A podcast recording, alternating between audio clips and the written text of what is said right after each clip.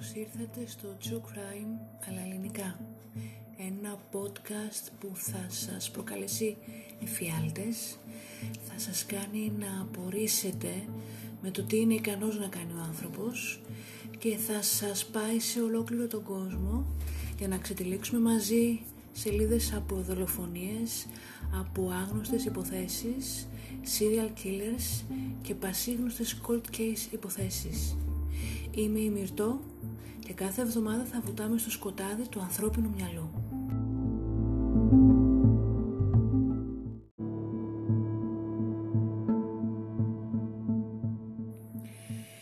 «31 Οκτωβρίου 1979, μεσάνυχτα του Halloween, στις γειτονιές του Σάντλαντ και τη Χούγκα στην περιοχή του Λος Άντζελες στην Αμερική. Η Shirley Lynette Lenford έχει μόλις τελειώσει την βάρδιά της στο τοπικό McDonald's και μαζί με την παρέα της θέλουν να πάνε σε ένα Halloween party. Κάνουν το stop και μπαίνουν σε ένα μάξι. Μετά από λίγα λεπτά ο οδηγός σταματάει σε ένα βενζινάδικο και ζητάει από την παρέα να πληρώσουν την βενζίνη για να τους πάει μέχρι εκεί που είναι το πάρτι. Καθώς όμως η Shirley δεν έχει λεφτά, αρχίζει να τσακώνεται με την παρέα της και αποφασίζει, μιας και είναι κουρασμένη, να γυρίσει με τα πόδια σπίτι της. Λίγα λεπτά μετά, ένα σημείο φορτηγάκι πλησιάζει την Σέρλι και σταματάει ακριβώς μπροστά της. Ο οδηγός χαμογελώντας την ρωτάει αν θέλει να την πετάξει κάπου. Αυτή στην αρχή διστάζει, αλλά κοιτάζοντας τον οδηγό καλύτερα βλέπει ότι της είναι γνώριμος, καθώς είναι θαμώνας στα McDonald's που δουλεύει. Ο οδηγός αυτός είναι ο Lawrence Bittaker. Ανακουφισμένη λοιπόν η Shirley ανοίγει την τσιρώμενη πόρτα του ασημή GCM φορτηγού και μπαίνει μέσα. Με το που μπαίνει μέσα, ένας δεύτερος άντρας, ο Roy Norris, εμφανίζεται ξαφνικά από το πουθενά και κατευθείαν κλειδώνει την πόρτα, ενώ ο Μπίτακερ κατευθύνει το φορτηγό προς το νεκροταφείο Forest Lawn. Η Σίρλι βλέποντας τον Όρις να κλειδώνει καταλαβαίνει αμέσως ότι κάτι δεν πάει καλά. Αρχίζει να φωνάζει απαιτώντας να την αφήσουν να φύγει. Την επόμενη μέρα το άψυχο, γεμάτο τραύματα, μελανιές και με φανερά τα σημάδια βασανιστερίων πτώμα της θα βρεθεί από κάποιον που έκανε jogging στον μπροστινό κήπο ενός σπιτιού σε ένα παρτέρι από κισούς. Δεδομένου του μέρους στο οποίο βρέθηκε το πτώμα της Λινέτ, ήταν φως φανάρι στους αστυνομικούς ότι όποιος ευθυνόταν για αυτό το έγκλημα ήθελε το πτώμα να ανακαλυφθεί γρήγορα. Αυτό το έγκλημα όμως, αυτό το πτώμα δεν ήταν το μοναδικό για τους δολοφόνους είχαν ήδη δολοφονήσει τέσσερις άλλες κοπέλες εδώ και μήνες χωρίς κανείς να μπορέσει να τους εντοπίσει.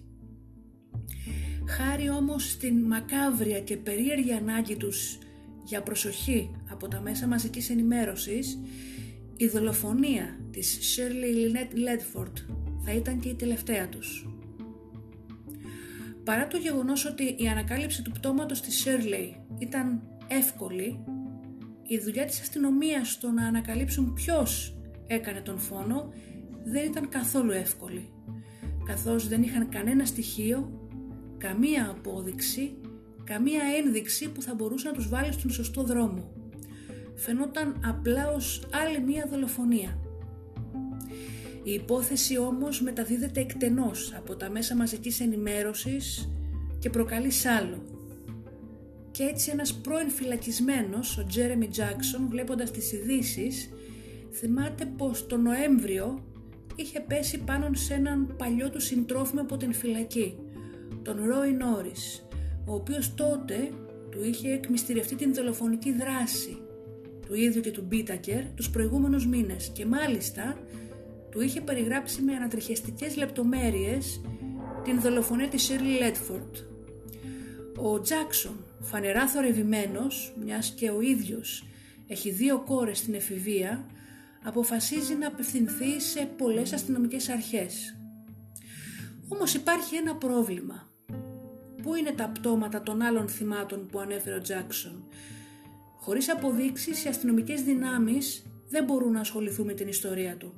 Έως ότου ο ίδιος απευθύνεται στο αστυνομικό τμήμα του Λος Άντζελες, το οποίο με την σειρά του τον προωθεί στο αστυνομικό τμήμα της Χερμόζα Beach. Ευτυχώς ένας detective εκεί, ο Πολ Μπάιναμ, ακούει την ιστορία του και αποφασίζει να ερευνήσει παραπάνω. Το πρώτο πράγμα που κάνει είναι να θέσει τον Ρόι Νόρις υπό παρακολούθηση. Καθώς δεν υπήρχε ακόμα κανένα στοιχείο και κανένα πτώμα, καμία ένδειξη, δεν μπορούσε έτσι απλά βάσει λεγόμενων ενός πρώην φυλακισμένου να τον συλλάβει, οπότε έπρεπε να βρει κάτι.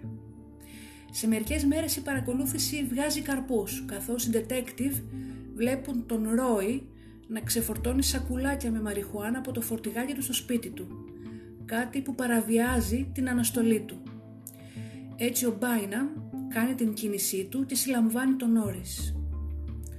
Μετά την σύλληψη του Νόρις ακολουθεί και η σύλληψη του Μπίτακερ από το δωμάτιο του μοτέλ που νίκιαζε. Με την σύλληψη του Μπίτακερ η αστυνομία κατασχέτει το ασημή φορτηγάκι του το οποίο μετά από ενδελεχή έρευνα εμφάνισε πάρα πολλά αποδεικτικά στοιχεία μαζί και μία κασέτα ήχου. Ο Νόρις σκέφτεται ότι πιθανώς θα κατηγορηθεί και ο ίδιος για τα εγκλήματα αυτά και φοβούμενος την θανατική ποινή αλλά και γεμάτος ενοχές κάνει στον Μπάινα μία πρόταση. Διαπραγματεύεται έτσι να γλιτώσει την θανατική ποινή με αντάλλαγμα την κατάθεσή του εναντίον του Μπίτακερ.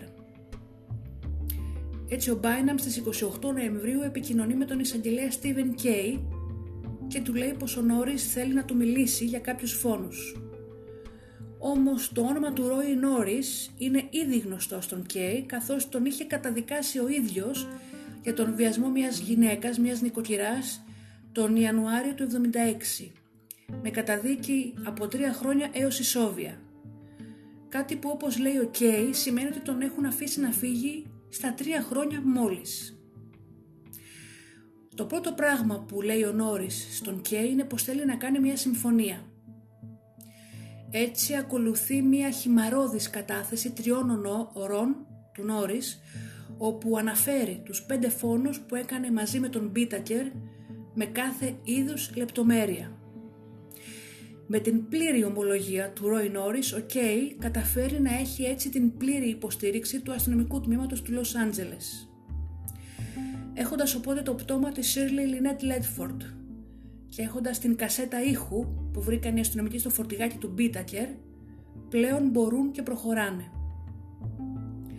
Όταν ο Κέι παίζει την κασέτα αυτή στους δικηγόρους του Νόρις, ο ένας απαιτεί να την σταματήσει αμέσως και ο άλλος φεύγει τρέχοντας από το γραφείο του Κέι και δεν ξαναγυρνάει παρά τρεις μήνες μετά κατά το τέλος των δικαστικών διαδικασιών. Η κασέτα αυτή έχει καταγράψει τα τελευταία 17 λεπτά της ζωής της Σίρλε Λέτφορντ και τα ακραία βασανιστήρια στα οποία υπευλήθη από τους Νόρις και Μπίτακερ. Η κασέτα αυτή είναι τόσο σοκαριστική τόσο εφιαλτική που μάλιστα χρησιμοποιείται από την Ακαδημία του FBI στους εκπαιδευόμενους πράκτορες για να τους αποευαισθητοποιήσουν όταν έχουν να κάνουν με τέτοια τέρατα μεταμορφωμένα σε ανθρώπους.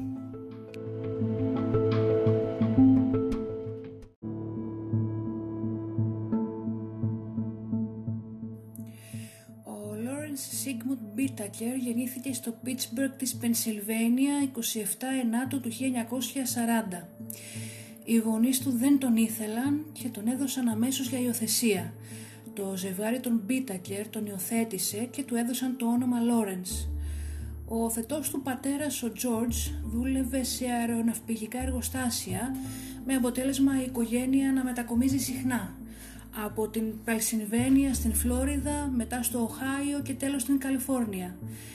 Οι συνεχείς μετακινήσεις και η αδυναμία του Λόρενς να φτιάξει ρίζες, κάτι σημαντικό για ένα μικρό παιδί, τον ανάγκασαν να εγκαταλείψει το σχολείο το 1957 μετά από διάφορα προβλήματα με την αστυνομία και με τις αστυνομικές αρχές ανηλίκων. Λίγο μετά συνελήφθη στην παραλία Long Beach για κλοπή αυτοκινήτου, για εγκατάλειψη θύματος και αντίσταση κατά την σύλληψη. Όταν συνελήφθη κρατήθηκε στην μονάδα ασφάλειας νεανίδων της Καλιφόρνια όπου παρέμεινε ως ότου γίνει 19 ετών. Μέρες αφού βγήκε με αναστολή συνελήφθη πάλι από τους πράκτορες του FBI στην Λουιζιάννα με την κατηγορία ότι παραβίασε τους όρους της αποναστολής του λόγω κλοπής ενός αυτοκινήτου που είχε κάνει. Τον Αύγουστο του 59 καταδικάζεται σε ένα ομοσπονδιακό αναμορφωτήριο στην Οκλαχώμα για 18 μήνες. Λόγω της συμπεριφοράς του εκεί μεταφέρθηκε στο Μιζούρι σε μια ιατρική κλινική στο Springfield και του δόθηκε εξιτήριο ενώ είχε εκτίσει μόνο το 1 τρίτο της ποινής του. Τον Δεκέμβριο του 60 συλλαμβάνεται ξανά για ληστεία στο Λος Άντζελες και τον Μάιο του 61 καταδικάζεται με ποινή από 1 έως 15 χρόνια σε κρατική φυλακή. Εκεί το 1961 ένας ψυχίατρος τον διέγνωσε ως χειριστικό άτομο και ότι έχει σημαντική κρυμμένη εχθρότητα. Παρά το γεγονός ότι είχε IQ 138, διαγνώσθη ως οριακά ψυχοτικός και παρανοϊκός. Την επόμενη χρονιά ένας δεύτερος ψυχίατρος απεφάνθη πως ο Μπίτακερ είχε πολύ κακό έλεγχο της παρορμητικής συμπεριφοράς του. Παρά τις τόσες πολλές και επικίνδυνες διαγνώσεις, αφέθηκε με αναστολή το 1963 αφού είχε εκτίσει σχεδόν το 1 έκτο μόνο της ποινής του και η ιστορία συνεχίζεται. Ε, δύο μήνες μετά την άφεσή του με αναστολή μπαίνει πάλι στην φυλακή για παραβίαση της αναστολής του και για υποψία ληστείας. Άλλη μία παραβίαση αναστολής του κοστίζει την ελευθερία του και τον Οκτώβριο του 64 διεγνώστη πάλι με τα γνωστά. Οριακή ψύχωση, αλλά και πάλι οι αρχές τον αφήνουν ελεύθερο βρέθηκε να παραβιάζει για ακόμη μία φορά την αναστολή του τον Ιούνιο του 1967. Ένα μήνα μετά τον Ιούλιο συνελήφθη πάλι για κλοπή και για εγκατάλειψη θύματος σε τροχαίο. Καταδικάστηκε σε πέντε χρόνια κάθριξης αλλά και πάλι αφέθηκε ελεύθερος με αναστολή έχοντας εκτίσει λιγότερα από τρία χρόνια. Αφέθηκε ελεύθερος τον Απρίλιο του 70. Άλλη μια σύλληψη πάλι για παραβίαση αναστολής και ληστεία ακολουθεί τον Μάρτιο του 71 με άλλη μια καταδίκη του τον Οκτώβριο του 71 με ποινή από 6 μήνες έως 15 χρόνια. Το σύστημα των φυλακών της Καλιφόρνια εκείνη την εποχή ήταν τόσο διαλυμένο που δεν μας κάνει καμία έκπληξη το γεγονός ότι παρά τις καταδίκες του ο Μπίτακερ αφέθηκε και πάλι ελεύθερος το 74. Την επόμενη φορά το γυρίζεις σε μικροκλοπές από διάφορα καταστήματα και μάλιστα χώνοντας μία μπριζόλα μέσα στο παντελόνι του σε ένα σούπερ μάρκετ. Από μία απλή κλεψιά όμως η δράση του κλιμακώθηκε σε απόπειρα φόνου καθώς εκεί στο πάρκινγκ του ίδιου σούπερ μάρκετ μαχαιρώνει έναν υπάλληλο που προσπάθησε να τον σταματήσει. Ένας ιατροδικαστικός ψυχίατρος εξέτασε τον Μπίτακερ πριν την δίκη του και ακύρωσε όλες τις προηγούμενες διαγνώσεις που του είχαν γίνει λέγοντας πως είναι ο κλασικός κοινωνικοπαθής, ο οποίος είναι ανίκανος να μάθει να υπακούει στους νόμους. Με λίγα λόγια ήταν χαμένη υπόθεση χωρίς καμία ελπίδα για θεραπεία ή αναμόρφωση. Μάλιστα ο ίδιος ο ψυχίατρος επίσης προειδοποίησε ότι η εγκληματική του συμπεριφορά θα κλιμακωθεί, προχωρώντας σε πιο σοβαρά εγκλήματα, όντας ένας άνθρωπος που μπορούσε να σκοτώσει χωρίς δισταγμό και χωρίς καμία μεταμέλεια. Ο ίδιος ο Μπίτακερ αργότερα ενίσχυσε τα λεγόμενα του ψυχιάτρου αυτού όταν είπε σε κάποιον συγκρατούμενό του πως σχεδίαζε κάποια μέρα να γίνει μεγαλύτερος ακόμα και από τον Charles Manson. Οι ψυχίατροι της φυλακής που κρατεί το Μπίτακερ συμφώνησαν με τα λεγόμενα του ψυχίατρου αυτού. Το 1977 εκτιμήθηκε μέσα στην φυλακή και βρέθηκε πως ήταν πολύ πιθανό να κάνει νέα εγκλήματα μόλις αποφυλακιστεί. Έναν χρόνο μετά, τον Ιούλιο του 78, άλλος ένας ψυχίατρος χαρακτήρισε τον Πίτα ως σοφιστική ψυχοπαθή, ο οποίος δεν έπρεπε να βγει ποτέ έξω με αναστολή. Παρά τις συνεχείς προειδοποιήσεις όμως, βγαίνει με αναστολή τον Νοέμβριο του 1978. Όμως είχε ήδη προλάβει να κάνει έναν ξεχωριστό φίλο μέσα στην φυλακή. Ο Ρόι Λιούις Νόρις γεννήθηκε στο Γκρίλι του Κολοράντο στις 2 Φεβρουαρίου του 48. Έζησε στην πόλη που γεννήθηκε μέχρι τα 17 του χρόνια. Παράτησε το σχολείο και πήγε στο ναυτικό. Τοποθετήθηκε στην βάση του Σαν Διέγκο, αλλά το 1969 κλήθηκε να περάσει τέσσερις μήνες στο Βιετνάμ. Δεν παρευρέθηκε σε καμία μάχη, όμως εκεί γνώρισε για πρώτη φορά τα ναρκωτικά και έδειξε ιδιαίτερη προτίμηση στην μαριχουάνα η οποία βρισκόταν παντού και ελεύθερα διαθέσιμη. Το Νοέμβριο του 1966 γυρνάει στην Βόρεια Καλιφόρνια και συνεχίζει εκεί την θητεία του στο ναυτικό. Επιτίθεται όμως σε μια γυναίκα οδηγό ταξί στο Σαν Διέγκο μπαίνοντας με την βία στο ταξί της όπου αποπειράθηκε να την βιάσει. Μετά από τρεις μήνες συνελήφθη ξανά. Ενώ είχε βγει έξω με εγγύηση και περίμενε να γίνει η δίκη του για την επίθεση στην οδηγό του ταξί, επιτίθεται σε άλλη μια γυναίκα στο Σαν Διέγκο. Χτυπάει απλά την πόρτα της και τη ζητάει να χρησιμοποιήσει το τηλέφωνό της. Όταν αυτή αρνείται, προσπαθεί με την βία να μπει στο σπίτι της μέσα από το παράθυρο του σαλονιού. Δεν τα καταφέρνει όμως και πηγαίνει στο πίσω μέρος του σπιτιού όπου μπαίνει στο σπίτι σπάζοντας ένα παράθυρο της κουζίνας. Ευτυχώς όμως δεν προλαβαίνει να κάνει κανένα κακό στο θύμα του καθώς η αστυνομία είχε ήδη φτάσει και τον συλλαμβάνει για διάρρηξη και για απόπειρα επίθεσης. Το ναυτικό πλέον έχει επιβδίσει μαζί του και αποφάσισε να τον απαλλάξει από τα καθήκοντά του νωρίτερα λόγω ψυχολογικών προβλημάτων καθώς είχε ήδη διαγνωστεί με σοβαρή σχιζοειδή προσωπικότητα.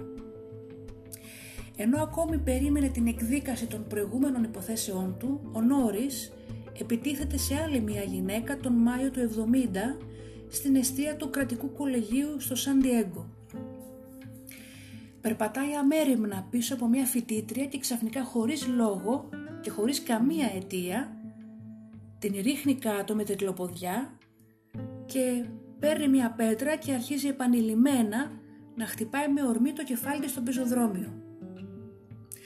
Αυτή την φορά κατηγορήθηκε για επίθεση με θανατηφόρο όπλο και κλείνεται στο κρατικό νοσοκομείο του Ατασκαντέρο ως ψυχικά διαταραγμένος σεξουαλικός δράστης. Αν θυμάστε, η κλινική του Ατασκαντέρο είναι η ίδια κλινική όπου είχε κρατηθεί και ο Εντ Κέμπερ. Εκεί ο Νόρις μένει για πέντε χρόνια έως ότου αφαιθεί ελεύθερος με αναστολή, κρίνοντάς τον το προσωπικό ως ακίνδυνο για την κοινωνία. Αυτός όμως συνεχίζει την δράση του και τρεις μήνες μετά βρίσκεται στην παραλία Ρεντόντο. Κάνοντας βόλτα με το μηχανάκι του βλέπει μια 27χρονη γυναίκα που πήγαινε με τα πόδια σπίτι της. Ο Νόρις σταματάει δίπλα της και της προτείνει να την πάει κάπου. Η γυναίκα αρνείται, ο Νόρις όμως δεν πτωείται και της επιτίθεται στραγγαλίζοντάς την με το ίδιο της το φουλάρι. Η μιλιπόθυμη και ζαλισμένη κοπέλα δεν μπόρεσε να αντισταθεί και έτσι ο Νόρις την σέρνει πίσω από έναν κοντινό θάμνο όπου την βιάζει. Η αστυνομία δυστυχώς δεν μπορούσε να κάνει τίποτα καθώς η νεαρή γυναίκα είχε απλά μία ασαφή περιγραφή του βιαστή της. Κατά διαβολική σύμπτωση όμως, η γυναίκα η ίδια αυτή μετά από ένα μήνα βλέπει πάλι τον Νόρις στον δρόμο. Σημειώνει κάπου την πινακίδα του και ενημερώνει αμέσως την αστυνομία. Έτσι ο Νόρις καταδικάζεται για βιασμό και μεταφέρεται στην αντρική πειθαρχική μονάδα της Καλιφόρνια στην περιοχή του Σεν Λουίς Ομπίσπο. Η πειθαρχική μονάδα εκεί ήταν σαν διακοπές για τον Νόρις. Εκεί θα κάνει έναν φίλο ο οποίος θα του αλλάξει για πάντα τη ζωή. Ο Ρόι Νόρις και ο Λόρενς Μπίτακερ λοιπόν μέσα στην φυλακή του Σεν Λουίς Ομπίσπο θα γίνουν οι καλύτεροι φίλοι. Οι κοινές τους αρρωστημένες φαντασιώσεις για κυριαρχία, βιασμό και βασανιστήρια θα τους δέσουν μαζί για πάντα. Ο Μπίτακερ μιλώντας εμπιστευτικά στον Νόρις του λέει πως την επόμενη φορά που θα πέσει μια γυναίκα στα χέρια του θα την σκοτώσει για να γλιτώσουν από την τιμωρία του νόμου. Μάλιστα σκέφτηκε πως θα ήταν διασκεδαστικό να παίξουν ένα παιχνίδι. Να διαλέξουν κοπέλες θύματα από την ηλικία των 13 έως και των 19 ετών για να δούνε πόσο καιρό μπορεί να αντέξει το κάθε θύμα ζωντανό και πόσο πολύ θα ουρλιάζει. Ο Μπίτακερ βγαίνει με αναστολή τον Νοέμβριο, 15 Νοεμβρίου του 1978. Επιστρέφεις στο Λος Άντζελες και βρίσκει μια πολύ καλή δουλειά ως μηχανικός, κερδίζοντας μάλιστα την εβδομάδα 1000 δολάρια. Ο Νόρις στην συνέχεια βγαίνει με αναστολή ακριβώς δύο μήνες μετά τον Μπίτακερ στις 15 Ιανουαρίου του 1979. Πάει να ζήσει με την μητέρα του σε ένα πάρκο με τρέιλερ στο Λος Άντζελες και βρίσκει δουλειά ως ηλεκτρολόγος. Τον Φεβρουάριο του 79 ο Μπίτακερ του στέλνει ένα γράμμα και έτσι δυο τους κανονίζουν να βρεθούν σε ένα φτηνό μοτέλ στα κεντρικά. Ανάμεσα σε αλκοόλ και μαριχουάνα ανανεώνουν τη φιλία τους και επαναλαμβάνουν τις νοσηρές φαντασιώσεις τους. Έχει έρθει η ώρα να ξεκινήσουν το κυνήγι.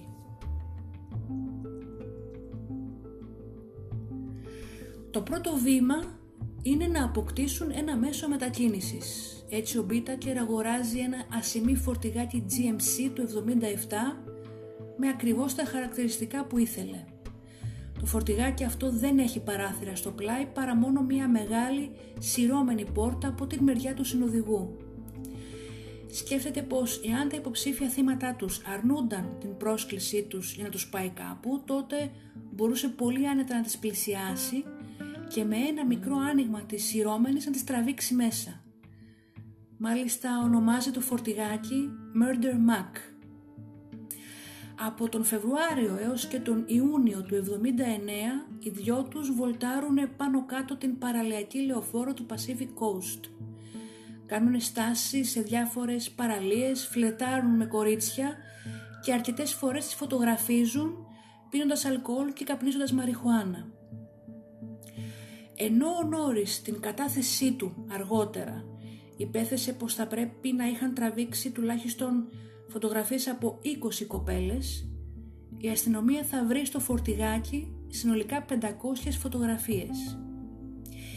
Οι φωτογραφίες αυτές δεν είχαν κάποιο συγκεκριμένο καλλιτεχνικό σκοπό για τους δύο άντρες παρά μόνο ήταν προνθέρμανση. Μέχρι να βρούνε το τέλειο πρώτο θύμα όμως έπρεπε πρώτα να βρούνε το τέλειο απομονωμένο ήσυχο μέρος για να κάνουν τους βιασμούς και τους φόνους. Προς το τέλος του Απριλίου βρίσκουν έναν απομονωμένο χωμάτινο δρόμο ειδικά κατασκευασμένο από την πυροσβεστική για φωτιές στα βουνά του Σαν Γκάμπριελ. Μία κλειδωμένη με λουκέτο καγκελόπορτα κρατάει τους καταπατητές έξω, όμως αυτό δεν στέκεται εμπόδιο στον Μπίτακερ ώστε να κάνει την περιοχή δική του πλέον έχουν βρει το μέρος που ψάχνουν. Τώρα πρέπει να βρουν το πρώτο κορίτσι. Όμως, περνάνε την επόμενη ημέρα φτιάχνοντας το φορτηγάκι τους. Ο Μπίτακερ την πρώτη μέρα κοιμάται μέσα στο φορτηγάκι, το οποίο μάλιστα έχει παρκάρει μπροστά από το τρέιλερ στο οποίο έμενε ο, Μόρις, ο Νόρις με την μητέρα του. Την επόμενη μέρα το πρωί φτιάχνουν μια ειδική κατασκευή με σανίδες βάζουν ένα στρώμα από πάνω, ενώ κάτω από το στρώμα έχουν αφήσει αρκετό χώρο ώστε να χωράει ένας άνθρωπος. Τοποθετούν ένα ψυγιάκι με αναψυκτικά και αλκοόλ, ενώ σε ένα άλλο σημείο τοποθετούν τη γνωστή εργαλειοθήκη τους, φουλ εξοπλισμένη. Η μέρα τους όμως μόλις έχει ξεκινήσει και κατά τις 11 το πρωί αρχίζουν να κάνουν βόλτες στην παραλιακή. Μετά από κάποιες ώρες πάει πέντε το απόγευμα και είχαν βρεθεί στην παραλία Ρεντόντο, όταν πέφτουν πάνω στον πρώτο πιθανό του στόχο. Η 16χρονη Σίντι Σέιφερ μόλις έχει τελειώσει μια συνάντηση της χριστιανικής νεανικής ομάδας της εκκλησίας που ανήκε και πηγαίνει στο σπίτι της γιαγιάς της με τα πόδια. Ο Νόρις σταματάει το φορτηγάκι δίπλα της και της προτείνει να την πετάξει πιο κάτω. Η Σίντι όμως αρνείται και αγνοεί το φορτηγάκι το οποίο σιγά σιγά άρχισε να την ακολουθεί. Ο Νόρις όμως δεν δέχεται άρνηση και αρχίζει να προπορεύεται μπροστά με το φορτηγάκι στρίβοντας και παρκάροντας μπροστά από ένα γκαράζ με την μηχανή αναμένη. Κατεβαίνει γρήγορα και ανοίγει την σειρώμενη πόρτα κοιτάζοντας μέσα κάνοντας τάχα πως ψάχνει κάτι μέσα στο φορτηγάκι. Μόλις η Σίντι περνάει από δίπλα του την αρπάζει και την πετάει μέσα. Αρχίζει να φωνάζει η Σίντι και ο Μπίτακερ βάζει το ραδιόφωνο στην διαπασόν για να πνίξει τις φωνές της. Ο Νόρις την αρπάζει, της κλείνει το στόμα με μονοτική ταινία και της δένει χέρια και αστραγάλους. Το φορτηγάκι ξεκινάει με φόρα και η Σίντι χάνει ένα παπούτσι της το οποίο μένει στον δρόμο. Φτάνουν λοιπόν στον απομονωμένο δρόμο τον οποίο είχαν βρει νωρίτερα και κρύβουν καλά το φορτηγάκι ώστε να μην είναι ορατό από την λεωφόρο. Αρχίζουν να καπνίζουν μαριχουάνα και ξεκινούν ψιλοκουβέντα με την Σίντι έως ότου ο Μπίτακερ βαρέθηκε και ξεκινάνε τότε τα αρρωστημένα παιχνίδια τους. Πρώτος ο Νόρις ξεκινάει να την βιάζει και να την κακοποιεί σεξουαλικά ενώ ο Μπίτακερ είναι πιο μακριά καπνίζοντας και πίνοντας. Μετά από μία ώρα είναι η σειρά του Μπίτακερ να αβιάσει και να κακοποιήσει την 16χρονη με τον Νόρις να κάνει διάλειμμα για τσιγάρο πάλι για καμία ώρα. Όσο ο Νόρις κάνει τσιγάρο η Σίντι βιάζεται επανειλημμένα από τον Μπίτακερ. Ο Νόρις επιστρέφει και η Σίντι τον ρωτάει αν θα τη σκοτώσουν. Αυτός της λέει όχι. Προσπαθεί να στραγγαλίσει την κοπέλα όμως δεν μπορεί να ολοκληρώσει και φεύγει από το φορτηγάκι τρέχοντας και κάνει μετό. Όταν επιστρέφει στο φορτηγάκι, ο Μπίτακερ έχει ήδη ξεκινήσει να στραγγαλίζει την Σίντι και αυτή με δυσκολία ζητάει πριν την σκοτώσουν να την αφήσουν να προσευχηθεί. Ο Μπίτακερ όμως δεν την ακούει και συνεχίζει να την στραγγαλίζει όσο του το σώμα της ξεκινάει σπασμούς. Τότε ο Μπίτακερ δίνει στον Νόρις μία μεταλλική κρεμάστρα και αρχίζει να την σφίγγει στο λαιμό όλο ένα και πιο πολύ χρησιμοποιώντας μία πένσα. Με το σώμα της Σίντι άψυχο στο χώμα, ο Μπίτακερ τυλίγει το πτώμα της σε μία πλαστική κουρτίνα μπάνιου και μαζί με τον Νόρις την πετάνε μέσα σε ένα φαράγγι λέγοντας πως τώρα θα την αναλάβουν τα διάφορα αρπακτικά της περιοχής. Και οι δύο συμφωνούν ότι για πρώτη φορά όλα πήγαν σχεδόν τέλεια, όμως κάτι λείπει. Την επόμενη φορά θα κρατήσουν και από ένα σουβενίρ. Αυτή η επόμενη φορά ήταν στις 8 Ιουλίου του 79. Νωρίς το απόγευμα βλέπουν μια κοπέλα που κάνει οτοστόπ στην λεωφόρο Pacific Coast, όμως ένα άλλο αμάξι τους προλαβαίνει και την παίρνει μαζί του. Το ζευγάρι των δολοφόνων όμως δεν το βάζει κάτω και ακολουθούν το αμάξι έως ότου ο οδηγός σταματήσει και αφήσει την κοπέλα στις ράμπες της λεωφόρου. Αυτή ξεκινάει πάλι να κάνει οτοστόπ και έτσι βρίσκουν την ευκαιρία τους. Όμως τώρα ο Νόρις σκέφτηκε να κάνει μία αλλαγή και αποφασίζει να κρυφτεί κάτω από το κρεβάτι. Η αλλαγή, η αλλαγή αυτή θα τους βγει σε καλό όταν η 18χρονη Άντρεα Χολ μπαίνει μέσα στην θέση του συνοδηγού και ευχαριστεί τον Μπίτακερ που την μάζεψε. Αυτός την ρωτάει αν θέλει κάτι να πιει και η Άντρεα δέχεται την προσφορά του και πηγαίνει προς το πίσω μέρος του φορτηγού για να πάρει μπύρες από το ψυγιάκι. Ο Νόρις βρίσκει την ευκαιρία του, βγαίνει με φόρα κάτω από το κρεβάτι χτυπώντας την κοπέλα στα πόδια και ρίχνοντας την κάτω. Ενώ ο Νόρις παλεύει να ακινητοποιήσει και να δέσει την Άντρεα, ο Μπίτακερ την κάρει το ραδιόφωνο δυνατά και να πνίξει τις φωνές της. Παρά το γεγονός ότι η Αντρέα παλεύει με ό,τι είχε για τη ζωή της, ο Νόρις είναι πιο δυνατός από αυτήν. Τη στρίβει το χέρι πάρα πολύ πίσω από την πλάτη όσο του η Άντρεα δεν μπορεί να αντέξει άλλο τον πόνο και σταματάει να αντιστέκεται. Με δεμένα πλέον χέρια και πόδια και φημωμένη με ταινία, οι δύο τους και η κοπέλα φτάνουν στον γνωστό χωμάτινο δρόμο.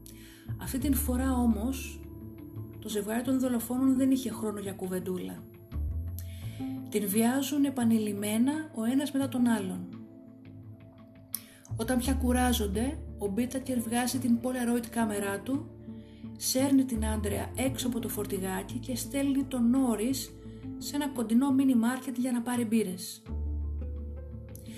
Όσο ο Νόρις απουσιάζει, ο Μπίτακερ ζητάει από την Άντρια να του δώσει λόγους για τους οποίους θέλει να ζήσει.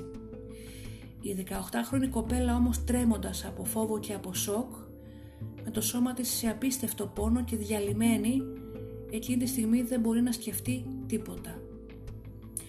Ο Μπίτακερ χαμογελώντας της καρφώνει έναν παγοκόφτη στο ένα της αυτή με αποτέλεσμα αυτό να μπει μέσα στο κεφάλι της.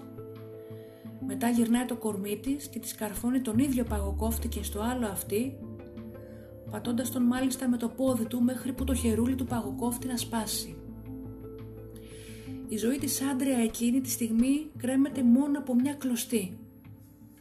Αυτός όμως την στραγγαλίζει και πετάει το άψυχο πτώμα της στον γκρεμό. Όταν ο Νόρις γυρνάει, βρίσκει τον Μπίτακερ να χαμογελάει και να χαζεύει διάφορες φωτογραφίες Polaroid που έχει τραβήξει από την Άντρεα με το πρόσωπό της να είναι γεμάτο τρόμο.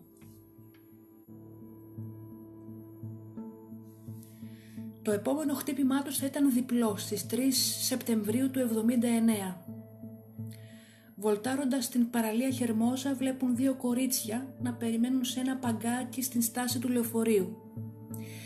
Η 15χρονη Τζάκι Γκίλιαμ και η 13χρονη Λία Λάμπ δεν θέλουν να πάρουν το λεωφορείο αλλά θέλουν να κάνουν οτοστόπ και να πάνε στην παραλία. Με χαρά τα δύο κορίτσια δέχονται να μπουν στο φορτηγάκι και αρχίζουν να καπνίζουν μαριχουάνα. Και έτσι και οι τέσσερις τους απολαμβάνουν τον δρόμο μέχρι την παραλία.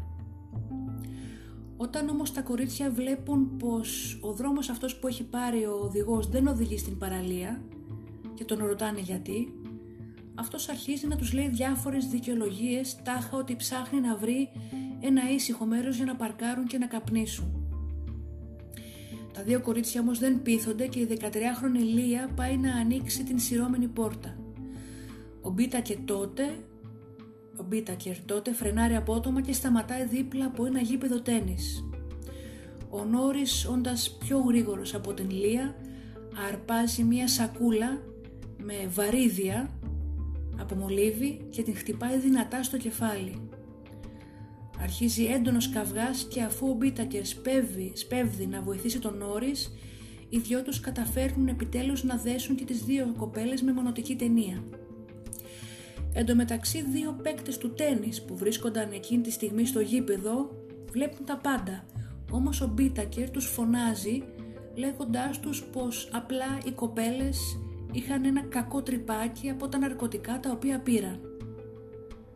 Για να γλιτώσουν από άλλα περίεργα μάτια, φεύγουν γρήγορα με το φορτηγάκι και πάνε προς το κρυσφύγετό τους πάνω στα βουνά του Σαν Γκάμπριελ.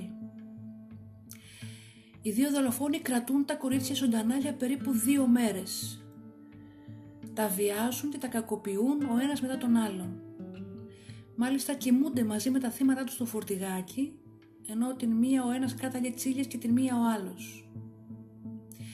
Κάποια στιγμή ο Μπίτακερ παίρνει την Λία σε έναν κοντινό λόφο και την αναγκάζει να πάρει κάποιες σεξουαλικές πόζες για να την φωτογραφίσει.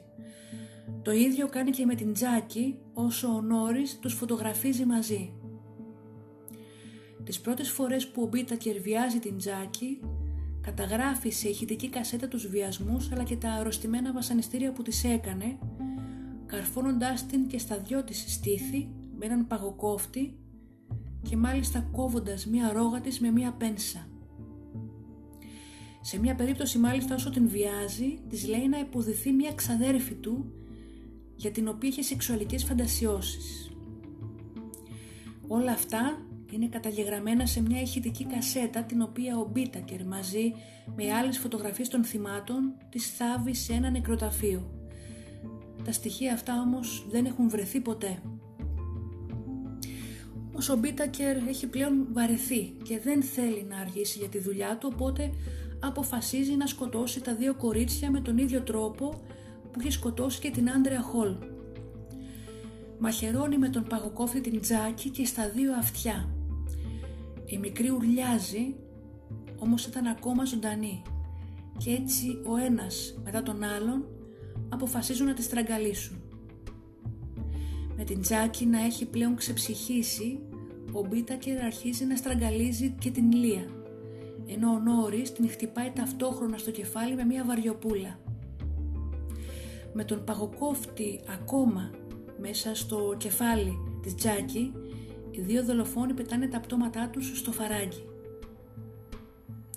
30 Σεπτεμβρίου του 79 το ζευγάρι των δολοφόνων αποφασίζουν να κάνουν την Shirley Sanders το επόμενο θύμα τους. Κάτοικο του Όρεγκον, η οποία είχε αποφασίσει να επισκεφτεί τον πατέρα της που έμενε στην παραλία του Μανχάταν. Όταν η κοπέλα αρνείται να, από τον, στον Όρις να την πετάξει κάπου με το φορτηγάκι του, τότε και οι δύο άντρες την ψεκάζουν με χημικό σπρέ και την σέρνουν μέσα στο φορτηγάκι από το πεζοδρόμιο που την έχουν αρπάξει, όσο η Σίρλεϊ κλωτσάει και ουρλιάζει. Την βιάζουν ο ένας μετά τον άλλον μέσα στο φορτηγάκι, όμως αυτή την φορά ήταν απρόσεκτη, καθώς δεν την έχουν δέσει καλά και η κοπέλα καταφέρει να ξεφύγει. Η κοπέλα κάνει αναφορά για την επίθεση και τους βιασμούς στην αστυνομία, όμως δεν μπορεί να αναγνωρίσει τους δράστες και δεν θυμάται ούτε την πινακίδα του φορτηγού. Ανίκανη δυστυχώς να συνεχίσει και χωρίς στοιχεία για την αστυνομία, η Σέρλι επιστρέφει στο σπίτι της στο Όρεγκον. Μετά από αυτή την αποτυχία τους, ο Μπίτακερ και ο Νόρις αρχίζουν να αγχώνονται και αποφασίζουν για κάποιους μήνες να σταματήσουν. Ο Μπίτακερ μετακομίζει σε ένα μοτέλ στο Μπέρμπανκ, ενώ ο Νόρις παραμένει με τη μητέρα του. Οι μήνες περνάνε και ευτυχώς για τους δυο τους, κανείς από την αστυνομία δεν έχει έρθει στην πόρτα τους ακόμα.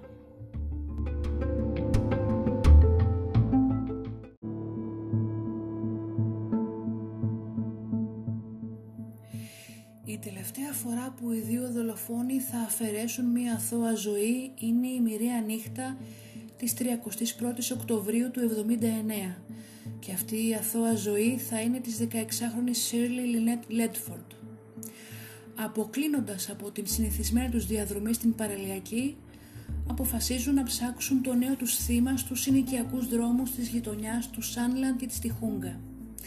Η 16χρονη με χαρά δέχεται την προσφορά τους να την πάνε πιο κάτω καθώς στεκόταν μόνη της στο βενζινάδικο και έκανε οτοστόπ. Πέντε λεπτά μόλις έχουν περάσει όταν ο Νόρις την ρίχνει στο πάτωμα του φορτηγού δένοντάς την και φημώνοντάς την. Ο Μπίτακερ δεν θέλει να χάσει καθόλου χρόνο οδηγώντας το συνηθισμένο του σκρισφύγετο στα βουνά καθώς έχει περάσει πολύς καιρός από τον τελευταίο του φόνο και η δίψα του για αίμα και για πόνο είναι απίστευτη. Αρχίζουν λοιπόν να οδηγούν μέσα στα προάστια του Λος Άντζελες με τον Νόρι στο τιμόνι, ενώ ο Μπίτακερ βγάζει από τον τουλαπάκι του ένα μαγνητόφωνο και πατάει εγγραφή. Πηγαίνει στο πίσω μέρος του φορτηγού όπου η Σίρλεϊ βρίσκεται δεμένη. Η κασέτα αυτή περιλαμβάνει όλα τα τελευταία λεπτά της ζωής της 16χρονης Σίρλεϊ.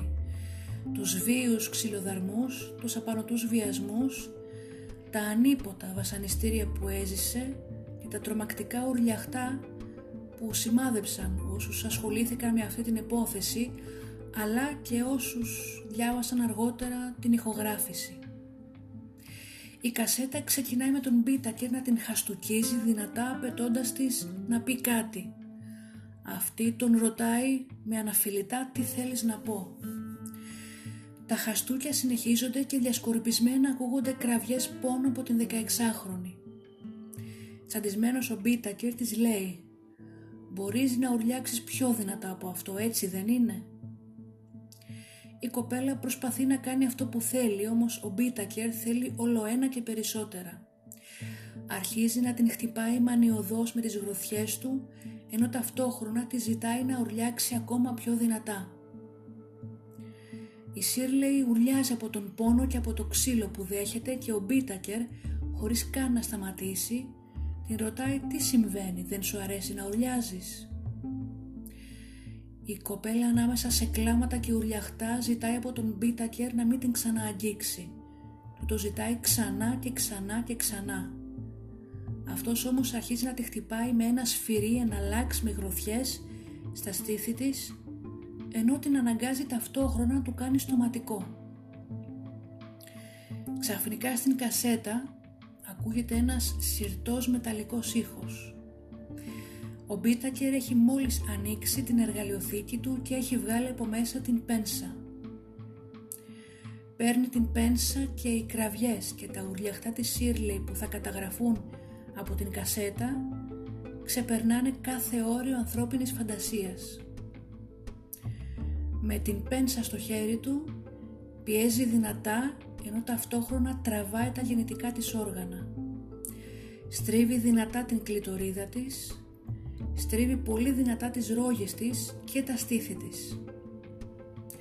Ακούγεται και πάλι ο μεταλλικός σιρτός ήχος, καθώς ο Μπίτακερ βάζει πίσω στην εργαλειοθήκη του την πένσα, ενώ ακούγεται ο ήχος της 16χρονης να χτυπιέται από την μία μεριά του φορτηγού στην άλλη από τον ονίποτο πόνο που περνάει. Εκλυπαρεί τον Μπίτακερ να σταματήσει. Αυτός όμως το μόνο που κάνει είναι να επιβεβαιώσει με τον Νόρις ότι η κασέτα ακόμα γράφει και να φωνάξει στην Σίρλι «Ούρλιαξε μωρό μου, ούρλιαξε». Ακούγεται και πάλι ο σιρτός μεταλλικός ήχος. Ο Μπίτακερ βγάζει ξανά την πένσα από την εργαλειοθήκη. Αυτή την φορά θα βάλει την πένσα μέσα στον κόλπο της Σίρλι και θα την γυρίσει με την άτυχη κοπέλα να σφαδάζει ουρλιάζοντας και το σώμα της να σπαρταράει πάνω στα μεταλλικά κομμάτια του φορτηγού από τον πόνο. Ο Μπίτακερ όμως δεν έχει τελειώσει και βάζει την πένσα στον προκτό της Σίρλι καθώς τον γυρνάει, σκίζοντας την κοπέλα εντελώς από πάνω προς τα κάτω. Οι κραυγές της 16χρονης καταγράφονται κραυγές που κανείς άνθρωπος δεν έχει μπορέσει να βγάλει έως τώρα. Σειρά τώρα παίρνει ο Νόρις, ο οποίος κοροϊδεύει την Σέρλι και τη ζητάει να ορλιάξει ακόμα περισσότερο. Βλέποντας πως η κοπέλα αιμορραγεί από τα γενετικά όργανά της καθώς και από πίσω, βλέπει ότι δεν μπορεί να την βιάσει. Όμως τα χέρια της Σίρλι είναι δεμένα πίσω από την πλάτη της και έτσι ο Νόρις βγάζει από την εργαλειοθήκη μια βαριοπούλα. Την κατεβάζει με δύναμη στον αγκώνα της, σπάζοντάς τον ακαριέα. Η Σίρλι ουρλιάζει συνέχεια και παρακαλάει τον Νόρις να μην την ξαναχτυπήσει. Αυτός όμως δεν ακούει τίποτα και συνεχίζει να χτυπάει με την βαριοπούλα τον αγκώνα της μικρής άλλες 25 φορές, λέγοντάς της «Συνέχισε μωρό μου, συνέχισε να ουρλιάζεις». Μετά από δύο ώρες, ο Μπίτακερ λέει στον Νόρις πως έχει έρθει η ώρα να τη σκοτώσουν. Παίρνει μια μεταλλική κρεμάστρα, την ανοίγει και την τυλίγει γύρω από τον λαιμό της Σέρλι σφίγγοντάς την με την πένσα όπως του είχε δείξει ο Μπίτακερ. Ο ετροδικαστής μάλιστα όταν είχε κάνει την αυτοψία στο πτώμα της Σέρλεϊ είχε παρατηρήσει πως ο λαιμός της με το πολύ σφίξιμο είχε καταντήσει να έχει το μέγεθος ενός δολαρίου, το αντίστοιχο 2 ευρώ το δικό μας. Η Σέρλεϊ διαλυμένη, ανίκανη πλέον να αντιδράσει, εμεωρεγώντας από πατού, τον νικετεύει και του λέει «Κάντο, απλά σκότωσέ με». Αυτές θα είναι και οι τελευταίες λέξεις της Shirley Lynette Ledford που θα ακουστούν στην κασέτα. Με την 16χρονη να έχει αφήσει την τελευταία της πνοή μέσα στο φορτηγάκι τους, οδηγούν στην τυχούγκα μέσα στο σκοτάδι. Αναρωτιούνται και οι δύο πώς θα αντιδράσουν τα μέσα μαζικής ενημέρωσης όταν βρουν το πτώμα της Σίρλεϊ και αποφασίζουν να το πετάξουν στα μπροστινά παρτέρια ενός σπιτιού περιμένοντας να διαβάσουν τις πρωινές εφημερίδες. Η στάση όμως στην οποία έχει κάτσει το πτώμα της κοπέλας πάνω στο παρτέρι δεν αρέσει στον Μπίτακερ και έτσι βγαίνει από το φορτηγάκι, στείνει το πτώμα της με τον κορμό της και τα στήθια της τα οποία ήταν ξεσκισμένα και με τα πόδια της ορθάνυχτα για να φαίνονται καθαρά όλα της τα τραύματα. Το πτώμα της Σίρλεϊ ανακαλύπτεται από έναν τζόγκερ το επόμενο πρωινό. Τα τραύματά της ήταν απίστευτα ακόμα και τον ιατροδικαστή που την εξέτασε, ο οποίος ξέσπασε σε κλάματα ενώ έγραφε την αναφορά του. Ο αγκώνας της μάλιστα είχε πολτοποιηθεί από την Βαριοπούλα. Ο Μπίτακερ γυρνάει στο μοντέλ του αλλά θέλει να καυχηθεί σε κάποιους δικούς του ανθρώπους έμπιστους και θέλει να τους παίξει τις κασέτες αλλά επίσης θα τους δείξει και τις Polaroid φωτογραφίες των κοριτσιών πιστεύοντας έτσι πως και οι φίλοι του γουστάρουν να βλέπουν τέτοια πράγματα. Αυτό όμως θα είναι το λάθος του. Ο Μπίτακερ συνελήφθη στο δωμάτιο που νίκιαζε στο μοντέλ του στο οποίο βρέθηκαν κάποιες φωτογραφίες της Τζάκι Γκίλιαμ και της Άντρεα Χολ. Στο φορτηγάκι του βρέθηκε η εργαλειοθήκη, η βαριοπούλα, μια πλαστική σακούλα γεμάτη με βαρύδια από μολύβι, βαζελίνη, κάποια κοσμήματα από τα θύματά του, καθώς και η κασέτα της Shirley Lynette Ledford. Στο δωμάτιό τους στο μοτέλ επίσης βρέθηκαν και 7 μπουκάλια με οξύ, τα οποία όπως είπε ο ίδιος σχεδίαζε να τα χρησιμοποιήσει στα επόμενα θύματά τους. Βάσει της ομολογίας του Νόρις και οι δύο άντρες κατηγορήθηκαν για πέντε πράξεις φόνου πρώτου βαθμού, για απαγωγή, ληστεία, βιασμό, σεξουαλική επίθεση και συνωμοσία σε έγκλημα. Ο ένας όμως αρχίζει να τα ρίχνει στον άλλον. Ο Νόρις είπε ότι ήταν μαστουρωμένος τις περισσότερες φορές και δεν μπορούσε να αντισταθεί σε αυτά που του έλεγε ο Μπίτακερ. Η κασέτα όμως αποδείκνυε κάτι εντελώς διαφορετικό από τα λεγόμενά του δείχνοντας ότι ο Νόρις συμμετείχε ξεκάθαρα. Έτσι για να γλιτώσει από την θανατική ποινή ομολογεί τα πάντα. Τον Φεβρουάριο του 80 ο Νόρις οδηγεί τον Detective Bynum, τον εισαγγελέα Steve Kay και διάφορα σωστικά μέλη σε όλα τα μέρη τα οποία, στα οποία είχαν πετάξει τα θύματά τους βρίσκουν την Λία Λάμπ και την Τζάκι Γκίλια με την οποία Τζάκι να έχει ακόμα τον παγοκόφτη μέσα στο αυτί της. Όμως δεν μπορούν να βρουν τις άλλες κοπέλες καθώς ίσως θα τις είχαν φάει τα ζώα που ζούσαν στα, στα βουνά. Η αστυνομία όμως έχει όλες τις αποδείξεις που χρειαζόντουσαν. Έτσι ο Νόρις με αντάλλαγμα για την ομολογία του στις 7 Πέμπτου του 80 καταδικάζεται σε 45 χρόνια έως ισόβια με πιθανή δυνατότητα αναστολής το 2010. Η δίκη του Μπίτακερ ξεκινάει στις 19 Πρώτου του 81. Κατά τη διάρκεια της δίκης του και ενώ ο Νόρις εξιστορούσε με απόλυτη λεπτομέρεια όλα τα συμβάντα και τις πράξεις των δύο δολοφόνων, ο Μπίτακερ απλά χαμογελούσε. Όμως η κασέτα της Shirley θα ήταν και το τελευταίο καρφί στο φέρετρο του Μπίτακερ. Ο Στίβεν Κέι πριν ξεκινήσει να παίζει την κασέτα στο, στη δικαστική αίθουσα λέει στους ενόρκους «Για όσους από εσάς δεν ξέρετε τι είναι η κόλαση θα μάθετε πολύ σύντομα καθώς η δίκη του Μπίτακερ είναι η πρώτη, ήταν η πρώτη στην πολιτεία της Καλιφόρνια που θα είχε μέσα δημοσιογράφους και τηλεοπτικά κανάλια, πάνω από 100 άτομα άκουσαν τις απίστευτες κραυγές και τα εφιαλτικά ουρλιαχτά της Σίρλι. Πολλά μέλη από το κοινό στο άκουσμα της κασέτας άρχισαν να κλαίνε, άλλα έκλειναν τα αυτιά τους με τα χέρια τους. Αρκετά άτομα έφυγαν τρέχοντας μέσα από την δικαστική αίθουσα με κλάματα. Μία υπάλληλος του δικαστηρίου που σκητσογραφούσε την δίκη βγαίνει έξω από την αίθουσα κρατώντας το στομάχι της και κάνοντας εμετός στην τουαλέτα.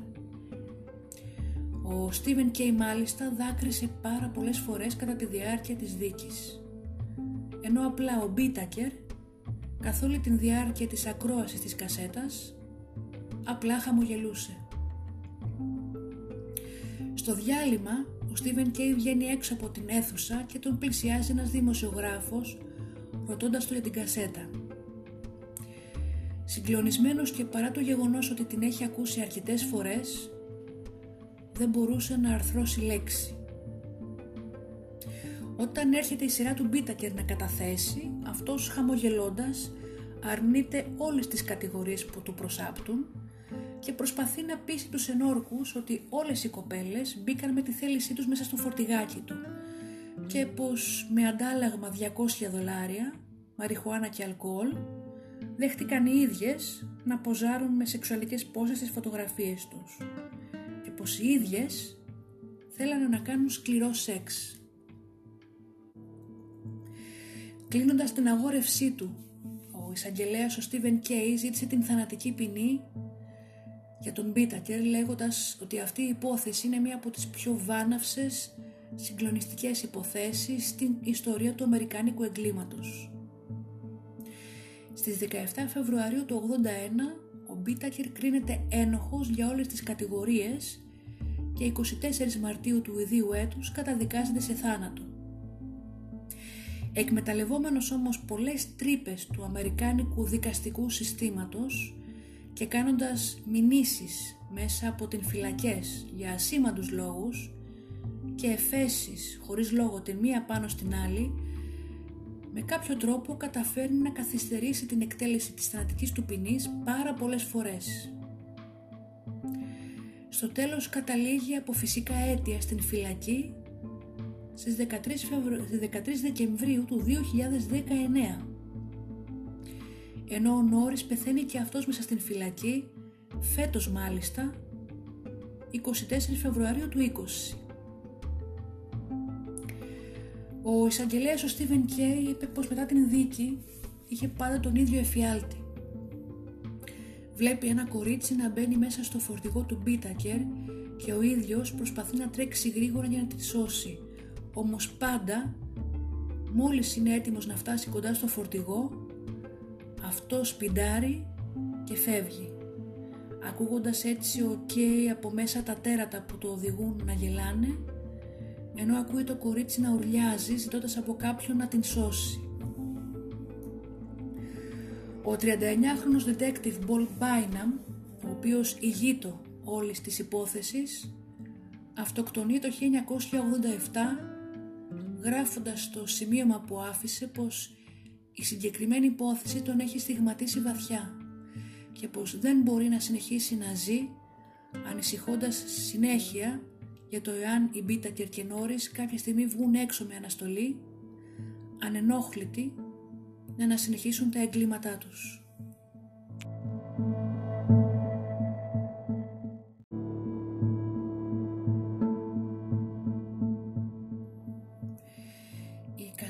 Αυτή, όπως είπαμε στην αρχή, χρησιμοποιείται από τους πράκτορες του FBI κατά την εκπαίδευση νέων πρακτόρων με σκοπό να τους αποευαισθητοποιήσουν σε περίπτωση που αναλάβουν παρόμοια υπόθεση. Οι κραυγές της Shirley, έστω και αυτά τα λίγα δευτερόλεπτα που μπόρεσα να ακούσω, είναι κάτι που κανείς άνθρωπος δεν θέλει και δεν πρέπει να ακούσει στην ζωή του. Κανείς δεν πρέπει να ζήσει τόσο πόνο. Σας ευχαριστώ που και σήμερα με ακούσατε, να είστε καλά και τα λέμε στο επόμενο επεισόδιο.